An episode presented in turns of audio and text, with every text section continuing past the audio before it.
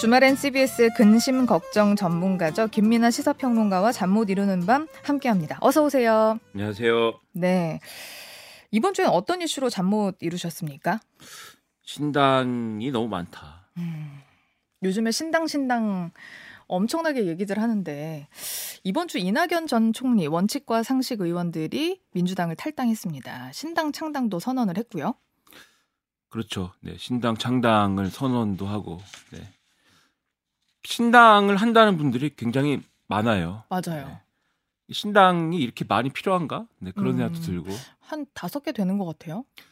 그리고 이제 다들 이렇게 신당을 한다고 하는데 그럴 만한 이유가 있는 것도 같고 또 그렇죠. 음, 있는 것 같은데 그 이유가 어떤 새로운 정책을 만들기 위함이라기보다는 자신의 입신양명을 위해서가 아닐까 하는 그런 걱정들도 좀 되고.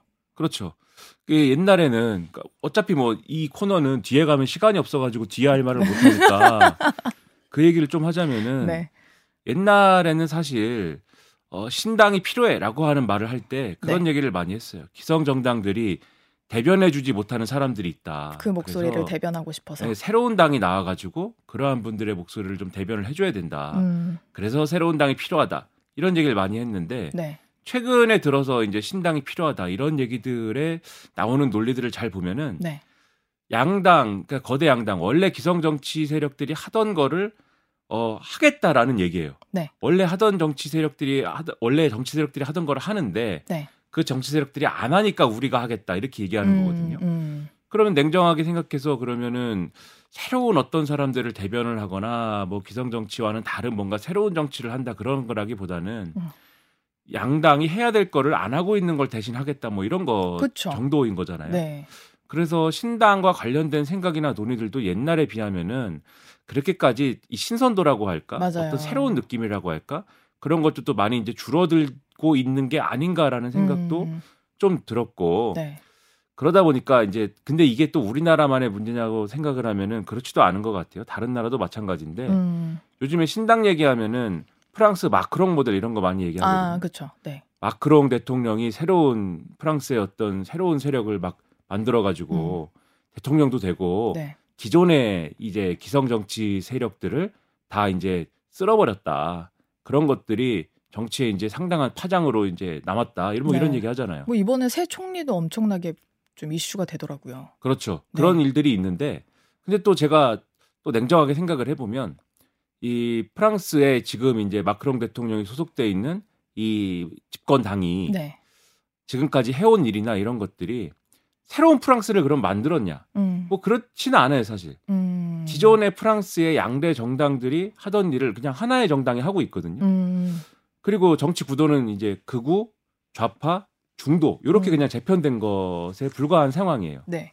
그러면 그 신당은 마크롱 대통령이 권력을 잡는 데에는 좋은 역할을 했는데 음, 프랑스가 바뀌고 프랑스에 이제 좀 어, 나를 대변해 주는 세력이 없는 것 같아라는 생각을 하는 분들의 갈증은 대안이 풀어줬는가에 되게. 대해서는 그렇지 않은 것 같아라는 음, 생각을 여전히 갖고 있어서 네.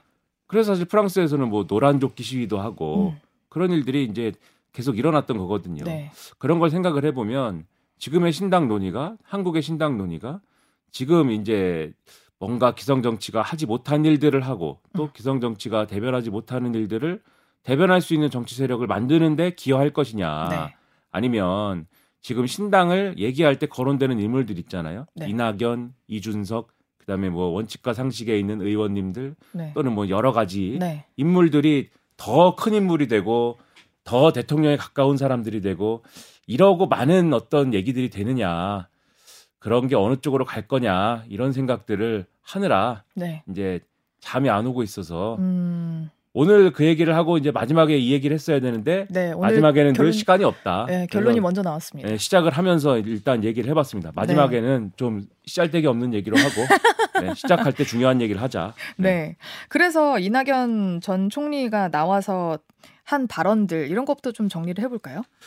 그러니까 11일 날 민주당을 탈당을 한다 이렇게 선언을 했어요. 음, 근데 민주당에 오랫동안 있었는데 이제는 민주당이 낯선 집으로 느껴진다 이렇게 예. 얘기를 했고요. 그러니까 이낙연 전 총리는 과거에 열린우리당 창당 때도 따라가지 않은 인물 아닙니까? 예. 그러니까 민주당을 오랫동안 지켜왔는데 어, 우리 집이 아닌 것 같다 이런 얘기를 했고 이제 민주당은 1인 정당이다, 방탄 정당이다 이렇게 음. 설명을 했고 예. 이게 결국 이재명 대표의 사법 리스크 문제를 음. 예, 민주당이 감싸는 그러한 음. 역할만 하게 된 거 아니겠느냐라고 얘기를 한 거예요. 네. 그렇게 되다 보니까 윤석열 정권의 어떤 검찰 폭주라든가 뭐 이런 것들을 오히려 어, 제어하지 못하는 그러한 상태로 전락했다 음. 이렇게 비판을 했고요. 예. 그 다음에 후목 불가조 이렇게 이 굉장히 이제 고상하고 수준 높은 무슨 뜻이죠? 그러한 용어를 썼습니다. 네. 한자를 잘 아세요? 한자를 뭐 쉬운 것만 압니다. 저 우리 우리 저 뭐 우리라고 하면 제가 나이가 좀 더 많으니까 이제 저도 이제 한자를 잘 몰라서 네. 학교 다닐 때는 이제 한자 과목에서 수미양가의 양을 맡고 이랬는데 오. 네. 네. 한자를 잘해야 되는데 이게 썩은 나무로는 조각을 할 수 없다라는 뜻이라고 합니다. 음. 그러니까 아, 민주당이 이제 썩은 기성 세력의 이제 하나가 됐기 때문에 네. 민주당을 고쳐 쓰는 거는 불가능해진 것 같다라는 어. 얘기를 한 거죠. 예. 그러면서 이제 새로운 정치 세력을 만드는 게 불가피하다 이런 얘기를 한 거예요. 네. 그러니까 더 이상 민주당으로는 안 되는 것 같다 이렇게 음. 얘기를 한 거고 그리고 이제 이낙연 전 총리뿐만이 아니고 지금 이제 민주당에서 계속 탈당이냐 아니면 남아서 또 뭔가를 해보느냐 네. 아니면 그냥 불출마하고 네. 이 상황을 넘기느냐 등등을 저울질해온 원칙과 상식 소속이었던 현역 의원들 있지 않습니까? 그렇습니다. 김종민, 이원욱, 조홍천 의원들도 그 다음날 10일 날 탈당을 했는데 네. 원래 여기 윤영찬 의원도 들어가는데 윤영찬 의원은 빠졌어요. 30분 전에 결정하셨다고 합니다. 그렇죠. 아침에 이제 30분 전에 마음을 돌렸다 이렇게 얘기를 하는데 근데 약간 유추해 보건데 전날 아닐까 하는 의혹도 있어요. 그게 이제 같은 지역구에 소위 말하는 친명의 네. 친명계의 굉장히 유력하게 공천을 받을 것으로 예상되는 현근택 변호사가 그 이제 상대 또 다른 경쟁자의 수행 비서를 하고 있는 어떤 여성에 대해서 어, 성희롱성 발언을 했다는 음. 것이 문제가 돼서 공천에 불이익을 받는 거 아니냐라는 얘기가 있어서 예. 그래서 이제 아 그러면 현역 의원이 나한테 유리해졌겠군이라고 음. 생각해서 마음을 돌린 거 아니냐라는 식으로 해석들을 많이 한다는 얘기죠 지금. 그렇지만 본인의 발언은 아닙니다. 그렇죠. 윤영찬 예. 의원은 뭐 그런 것 때문은 아니다라고 하고 있고 뭐 저도 이제 그것뿐만이겠느냐라는 생각은 해요. 뭐 그렇죠. 네. 그것뿐만은 아닐 테고 많은 분들이 말렸다고 하고 윤영찬 의원 이제 문재인 정권 시절에 청와대에서 있었던 분이잖아요. 예. 그러니까 다른 분들 김종민, 이현욱, 조홍천 의원하고 조금 다른 결에 있는 게 뭐냐면 그 당시에 청와대에서 같이 있- 근무했던 분들이 문재인 대통령의 어떤 메시지나 이런 것들을 통해서 많이 말렸다는 얘기가 있어요. 맞아요. 문재인 대통령이 계속 분열은 안 된다잖아요, 지금. 네, 네. 그런 것이 영향을 일부 줬다는 얘기도 있고 한데 네. 어쨌든 이 세 명은 탈당을 선언하면서 마찬가지로 어, 새로운 신당 창당을 선언한 그런 상황이어서 네. 다들 신당을 창당한다고 하는 겁니다, 지금. 네. 근데 이 제3지대 그룹들이 합종 연행하는 그림인데 좀 복잡합니다. 지금 이제 원칙과 상식 소속이었던 이 의원들이 신당 창당 선언한다고 말씀드리지 않았습니까? 예.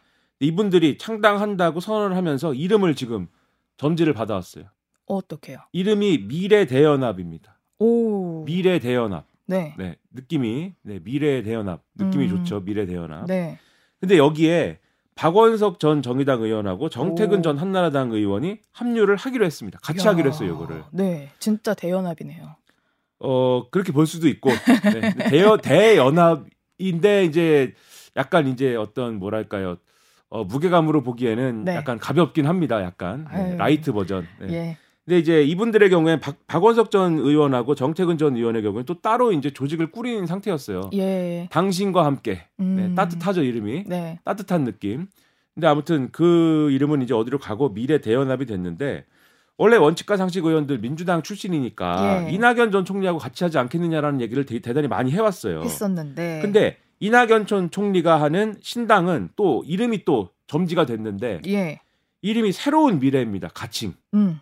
근데 미래는 비슷한데 새로운 미래하고 미래 대연합은 다른 이름이잖아요. 그렇죠. 그러니까 달리 한다는 거예요. 조직을 음. 지금 시작을. 왜요?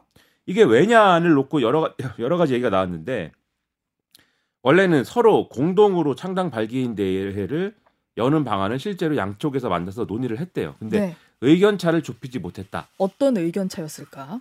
그걸 이제 알 수가 없죠. 네. 그래도 세간에 알려진 차이가 있잖아요. 뭐 예를 들어서 뭐 이낙연 전 대표의 대선 불출마를 요구했는데 그걸 받아들이지 않았다든가. 이제 얘기는 이런 얘기가 있습니다. 일단 어, 원칙과 상식 의원들 쪽에서는 이낙연 전 대표, 이낙연 전 총리가 이선 후퇴를 해줄 것을 요구를 좀 했는데, 근데 이선 후퇴는 일단 어 그런 모양새는 갖춰줄 수 있다라고 음. 했다는 얘기 같아요. 음. 그런데 대선도 불출마해라 라는 음. 얘기가 있었는데 그건 좀 어렵다라고 음. 이낙연 전 총리가 얘기를 했다는 설이 있습니다. 예. 그게 이제 언론에 보도가 됐기 때문에 말씀드리는 건데, 근데 이낙연 전 총리 쪽에서는 이게 어, 대선 불출마라는 요구는 없었다. 그리고 그러한 것에 대해서 협의한 적도 없고, 음. 뭐 논의한 적이 없기 때문에 이것은 사실이 아니다라고 얘기를 하고 있는데 네. 어떻게 알겠습니까? 사실인지 아닌지 뭐 나중에 가봐야. 알겠죠. 일단은 근데 요런 정도의 얘기는 나오고 있다. 음. 그 이준석 전 대표 쪽의 움직임은 어떻습니까? 이준석 전것 대표? 쪽은 일단 지금 이 자체적으로 중앙당을 창당 대회를 한다는 얘기까지는 언론에 보도가 돼 있어요. 예. 근데 이 서울신문의 경우에는 단독 달아가지고 대표를 이준석 지금 정강정책위원장이지 않습니까? 창준이 단계에서는 예. 이준석 대- 전 대표를 대표로 추대를 하기로 했다 이렇게 음. 보도를 했는데 이준석 전 대표는 일단 이 보도에 대해서는 창당 대회를 하는 거는 맞는데 음. 왜냐하면 지금 창준이에서 창당 대회 하려면은 다섯 개 광역시도에서 각각 천 명씩 당원을 모아가지고. 네. 요건을 맞춰야 되는데 이미 마- 맞췄거든요. 네. 지금 모은 당원만 5만 명을 넘어가지고 맞아요. 정의당보다 많은 당원 수를 모았기 때문에 이거는 절차를 창당을 하면 됩니다. 네. 하는 건 맞는데 자기가 대표를 하기로 한 건 아니다라고 일단은 얘기를 하고 있어요. 음. 그래서 이제 대표를 하는지는 봐야겠는데 일단은 그렇 이, 이거 여기 여기서 중요한 건 뭐냐면 단독으로 어쨌든 창당을 한다는 거에 있습니다. 다른 네. 세력하고 같이 창당을 함께 하는 게 아니라 음. 단독으로 일단 한다는 거에 있어요. 왜냐하면 최근에 이준석 전 대표가 계속 다 이낙연 전 대표와의 연대라든지 뭐 이런 것들에 대해서 좀 소극적인 얘기를 많이 했거든요. 음. 그러니까 예를 들면 KBS 라디오하고 인터뷰에서 이 이낙연 전 대표하고 함께하는 방안이라든가 이런 거를 물어보니까 뭐라고 했냐면 무턱대고 합치자는 건 대중도 지지율로 화답하지 않는다 음. 이렇게 얘기를 했습니다. 예. 그리고 당내 구성원도 이렇게 무턱, 무턱대고 합치는 거에 대해서는 끌리지 않는다라고 예. 얘기를 했고 그러면서도 최대 공약수를 찾기 위한 노력을 계속을 할 것이다. 음. 여러 주체와 선입견 없이 대화하고 만나겠다 이렇게 얘기를 했거든요. 예. 그러니까 연대를 안 하겠다는 건 아닌데 네. 지금 적극적으로 뭐 이렇게 하겠다는 건 아니다라는 얘기를 하는 거예요. 네. 그래서 이게 왜 그럴까 궁금증이 생기지 않습니까? 뭐다 그러게요. 같이 하면 좋을 텐데 왜안 네. 한다고 할까? 네. 동아일보의 경우에는 이렇게 해석을 하고 있어요. 이준석 전 대표 측 관계자를 통화를 해가지고 물어봤는데 이런 얘기를 하더라고 합니다. 바른미래당을 우리가 해봤다. 음. 근데 이 바른미래당이라는 게 그 당시에 이제 바른정당 그러니까 그 당시에 이 어, 보수 정당에서 갈라져 나온 바른 정당하고 네. 그다음에 안철수 의원이 이제 주도한 국민의당. 국민의당하고 이제 합쳐가지고 했던 거잖아요. 예. 그거 해보니까 이질적인 정치 세력들이 모여 모였더니 화학적 결합이 안 되고, 힘들다. 예, 그게 결국은 불씨가 돼서 음. 계속 이제 싸움이 일어나고 네. 결국 그것 때문에 이제 그 조직이 어려워졌고 음. 나눠지게 된 거 아니냐. 음. 그래서 흐름에 떠밀릴 필요는 없다. 음. 뭐 이렇게 얘기를 한다는 거예요. 네. 근데 요거는 제가 볼 때는 상당히 여러 가지 해석이 음. 필요한 얘기라고 생각을 합니다. 이제 이렇게 흐름이 흘러가는 이유는 뭘까요? 그래서 이게 각자의 계산법이 지금 있는 거예요. 음. 그거를 봐야 되는 게 이른바 제3지대에 지금 어, 합류하고 있는 네. 각, 각 정치 세력들의 계산법이 있는데 각자의 최대 목표가 있습니다. 어떤 이 거요? 모든 사람들의 최대 목표는 모든 세력들의 최대 목표는 첫째 일단은 단일 세력을 형성하는 게 무조건 음. 좋다. 음. 여기에 모두가 동의를 하고 있어요. 네. 그러니까 총선 때 기- 기호 1번, 기호 2번 요- 음. 정해져 있고. 그렇죠. 양당 세력 양당이 아니고 네. 이 양당에 실망하는 지금 유권자들이 굉장히 많잖아요. 다른 세력의 대한 세력이 되겠다. 양당의 대한 세력. 그렇죠. 근데 양당이 아니면 누구를 뽑아야 되라고 했을 때 그 양당이 아니고 굉장히 여러 가지가 있다라고 하면은 투표를 하기 싫어지잖아요. 근데 그렇죠. 하나 딱 정해져 있으면 좋잖아요. 그렇죠. 하나가 딱 있어야 네. 양당이 아니고 여기야. 딱 마음이 가는데 선택지가 1, 2가 아니라 1, 2, 3. 그렇죠. 이게 하나가 있어야 되니까 하나가 있다면은 훨씬 더 파괴력이 커진다. 그렇죠. 여기에는 이제 모두가 동의를 합니다. 그리고 그 하나라는 데는 기호 3번이어야 된다. 그렇죠. 왜냐면은 지금 정의당이 이 제3지대의 지금 여러 가지 얘기가 나오는 합정 연행에 함께하기가 어려운 조건이지 않습니까? 네. 그렇죠. 그러니까 적어도 정의당보다는 어, 앞선 기호를 받아서 기호 음. 3번이 돼야 된다. 음. 정의당이 기호 3번일 경우에는 어, 이 예를 들면은 국민의힘하고 민주당 두 정당의 만족하지 못하는 이러한 음. 유권자층의 또 일부가 네. 정의당을 뽑을 가능성이 있는 거잖아요. 그쵸. 그래서 기호 3번이 돼야 된다. 음. 하나가 돼야 되고 기호 3번이 돼야 된다. 두 가지 요건을 충족을 해야 돼요. 네. 근데 기호 3번이 되려면은 어떻게 해야 됩니까? 현역 의원을 데려와야죠. 그렇죠. 의원수 숫자 순이거든요. 네. 의원 수가 없는 정당끼리는 가나다 순인데 음. 네. 이게 참 얄궂은 일입니다. 음. 의원 수가 한 명도 없으면 가나다 순이어야 돼요. 그래서 정당 이름을 잘 줘야 돼요. 음. 슬픈 일이에요 이게. 개혁- 옛날에 그래서 그래서 개혁신당인가? 뭐 그런 그런 식의 강한 신당 이런 거 해야지. 옛날에 네, 옛날에 국민승리 21이라는 네. 조직이 있었는데 네. 공화당의 예, 경제 공화당에 이제 밀려서 기호순으로 아. 밀려서 그래서 이름을 황급히 바꾼 게 네. 건설 국민승리 21이었는데 아이고. 네. 아무튼 그래서 이제 현역 의원들을 최대한 이제 확보하는 것도 중요하고 네. 하나로 합치는 것도 중요하다. 이 기준을 놓고 한번 봐야 돼요. 네. 근데 현역 의원은 그런데 지금 당장은 확보를 못했더라도 네. 양당의 공천 작업이 끝나면은 공천 떨어진 분들. 그렇죠. 이 낙선자들을 또 확보할 수가 있습니다. 음. 그게 이제 2월 지나고 뭐 이렇게 되면은 기회가 한 번 더 와요. 와, 진짜 임박해서네요.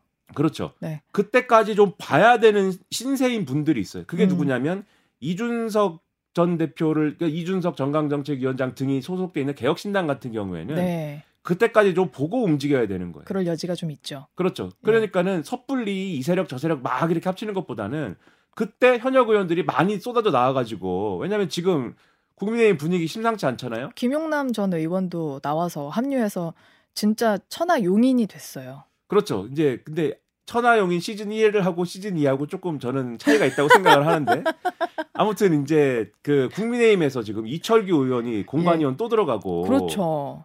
지금 뭐 공관위원장도 법조인 출신 한동훈 비대위가 과연 음. 어, 윤신 공천 안 할 거냐 예. 이게 심상치 않잖아요 돌아가는 그렇죠. 판이 그래서 네. 거기서 현역 의원들이 막 쏟아져 나오면 어디로 갈 거냐 결국 음. 이런 게 있기 때문에 만약에 이준석 신당이 가만히 있는데 현역 의원들이 막 10명씩 쏟아져 들어왔다. 어. 단독으로도 사실은 기호 3번 할 할수 있는 거 있죠. 아니냐라는 예. 가능성까지도 보- 보는 거니까 음. 그래서 사실 지금 여 다른 세력들하고 합치는 거에 대해서 소극적인 부분이 분명히 있는 거죠. 그렇죠. 이 계산이. 예. 그런데 이것과 반대 쪽에 있는 사실 계산이 뭐냐면 원칙과 상식 같은 요 부분들은 세 분 다 의원이잖아요. 그렇죠. 세 명이 지금 현역 의원인 거잖아요. 일단 일단 지금 그렇죠. 마련을 해놨다. 확보를 했다. 시작점에서는 시작점에서는 지금 제일 유리한 상황입니다. 지금 지금으로선 제일 유리하죠. 그렇죠. 네. 그러면 이 시작했을 때 여세를 몰아가지고 예. 빨리 헤게모니를 잡아야 되는 거예요. 어. 그러니까 제일 지금 나름대로는 광폭 행보를 해야 되는 상황인데 음. 여기서 중요한 게 이낙연 전 총리하고의 관계 설정이죠. 음. 이낙연 전 총리하고 누구나 보듯이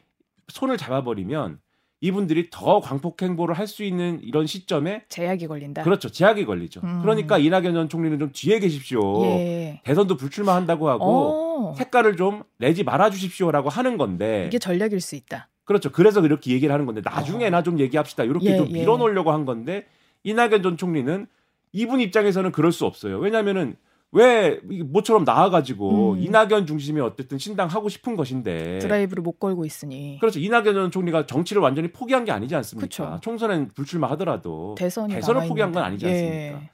그러면은 어쨌든 간에 그 영화 타짜에 보면은 그런 대사가 있어요. 고니가 곽철용한테 가가지고 네 어, 곽철용이 내 밑에서 어 일해볼 생각 없냐 그랬는데 제가 조금 순화해서 말하면 네. 에이 어떻게 늑대가 네. 개 밑으로 들어갑니까 네. 이렇게 하거든요. 네. 에, 어린 늑대가 네. 어떻게 개의 밑으로 들어갑니까 이제 이렇게 네. 얘기를 하거든요. 비슷한 어떤 구도 속에서 음. 이낙연 밑으로 들어와야 되지 않느냐 최소한 네. 이런 스타일이에요 이낙연 전 대표 지금. 네. 그래서 사실은 원칙과 상식하고 이낙연 전 총리가 따로 갈 수밖에 없는 구조가 시작점에서는 마련이 된 상황인 그러네요. 것이고 네. 그다음에 박원석, 정태근 전 의원 등 있지 않습니까? 예. 이분들은 지금 현역 의원을 확보할 수가 없는 구조잖아요. 무조건. 그렇죠. 그러니까는 그나마 원칙과 상식에 세 명하고 지금 함께 뭘 도모하는 게 가장 나은 선택지인 거고 그렇죠. 지금 애매해진 게 금태섭 전 의원 등이 하는 새로운 선택입니다. 현역 의원 한 명 있잖아요. 그렇죠. 이게 유일한 미천인데 네. 그나마도 탈당을 해야 되니 많이 하는 이런 흐름 속에서 네. 어디랑 같이 해야 되지? 지금 음. 분위기를 좀 보고 있는 음. 그래서 사실 흐름이 지금 음. 오늘까지는 이렇게 형성되고 있다라는 걸 우리가 봐야 되는 거예요. 사실 그 정치인들의 뭐, 뭐 이익을 어떻게 생각하고 이런 것들은 사실 우리가 뭐 알바냐라고 얘기하실 수도 있어요. 국민들은 국민들 보시기엔 어떨까? 이게 가장 중요하거든요. 제가 이분들이 막 시작하는데 네. 여러 가지 초치고 뭐 이런 것들이 별로 이제 좀 그런데 네. 근데 무조건 하나로 그냥 우리가 뭉쳤다라고 하면 유권자들이 대안으로 평가해 주는 거냐? 그러니까요. 한번 돌아봐야 됩니다. 네. 왜냐하면 특히 양당에서 정치하다 나온 분들의 경우에는 이게 이런 시선이 있을 수가 있어요. 결국 자기들이 양당 내에서 정치하다가 어려워지니까 나와가지고 그래서 양당에서 따뜻했으면은 결, 절대 양당 정치에 한계 얘기 안 했을 분들인데 거기서 어려워지니까 나와가지고 양당 정치에 한계 지금 얘기하는 거 아니냐? 그러니까요. 그러니까 자기가 공천 받았으면 안 나왔을 사람들이냐 이거 아니에요. 그렇죠. 그러면 그런 이제 시선을 불식시키려면은 네. 양당에서 소속됐을 때 정치하다가 자기가 잘못한 것들에 대해서는 음. 정말 근본적으로 반성을 하면서 음. 내가 그때 이런저런 건 정말 잘못했습니다. 내가 다시 이렇게 제3지대에서 신당을 하는 어떤 그런 상황 속에서는 네. 다시는 이런 정치 안 하겠습니다라는 거를 얘기를 해줘야 되거든요. 그럼요. 근데 지금 그런 분위기냐? 음. 아직까지는 우리는 거기서 너무 큰 피해를 봤습니다. 뭐 이런 얘기만 하고 음, 있잖아요. 음. 근데 제가 오늘 방송에 타, 타사 방송에서 듣기에는 김용남 의원은 약간 반성을 하시는 것 같았고 이낙연 전 총리 탈당 선언에도 일부 반성이 좀 들어 있었던 것 같거든요. 제가 보니까는 서울시장, 부산시장 보궐선거 후보 당 당원 바꿔가지고 공천했던 거 음, 이낙연 대표 시절에 그때 그랬죠. 네. 그리고 이제 위성 정당을 허용했던 거 이런 거는 직접적으로 반성을 했어요. 탈당 메시지에 보면은. 네. 근데 이거는 누구나 비판하는 첫째, 누구나 비판하는 문제. 그럼요. 그리고 민주당이 지지율이 직접적으로 하락했던 문제였습니다. 이게. 예, 예. 두 번째로 위성 정당 문제는 시- 지금 신당 추진하는 거에 이해관계하고 연동된 문제예요. 음. 신당을 하려면 비판하지 않을 수가 없는 문제입니다. 근데 요런 거는 제가 볼 때 요런 거 말고 요런 것도 물론 반성할 문제지만 음. 네. 제가 볼 때 이낙연 전 총리가 바로 지금 반성해야 될 문제는 네. 지금 민주당을 팬덤 정치와 이재명 전 대, 이재명 대표의 무슨 감싸기 이런 걸 비판하는 거잖아요. 예. 한때 팬덤 정치의 최대 수혜자가 이낙연 전 총리였습니다. 그랬었죠. 제가 볼 땐 이것부터 반성을 해야 돼요. 음. 그리고 지금도 이낙연 전 총리의 주변에 있는 사람들 이낙연 전 총리를 향한 팬덤 정치의 어떤 그런 것들을 음, 음. 버리지 않고 있거든요. 네. 이재명 팬덤 정치한테 저, 이낙연 팬덤 정치에 질 가 질 때만 네. 팬덤 정치를 비판하는 음. 그런 모양새를 벗어나야 된다는 거예요. 음. 그렇지 않으면은 국민들이 볼 때는 아 결국은 이재명 대표한테 져가지고 나와서 신당하는 거 아니냐 음. 이런 맥락을 깨기가 어려울 것이기 때문에 양당의 대안으로 비춰질 수가 없다 어. 그런 점을 한번 생각해 보시기 바라고 그러니까 원죄를 반성을 먼저 하고 그렇죠 예. 특히 문재인 정권 때의 그 상황들 네. 팬덤 정치를 많이 지적하지 않았습니까 음. 반성을 한번 해보시기 바랍니다. 예, 뭐더 반성해라 이런 말씀인 것 같은데 일단 전 이거 궁금해요. 류호정 의원 탈당 문제 어떻게 해야 됩니까?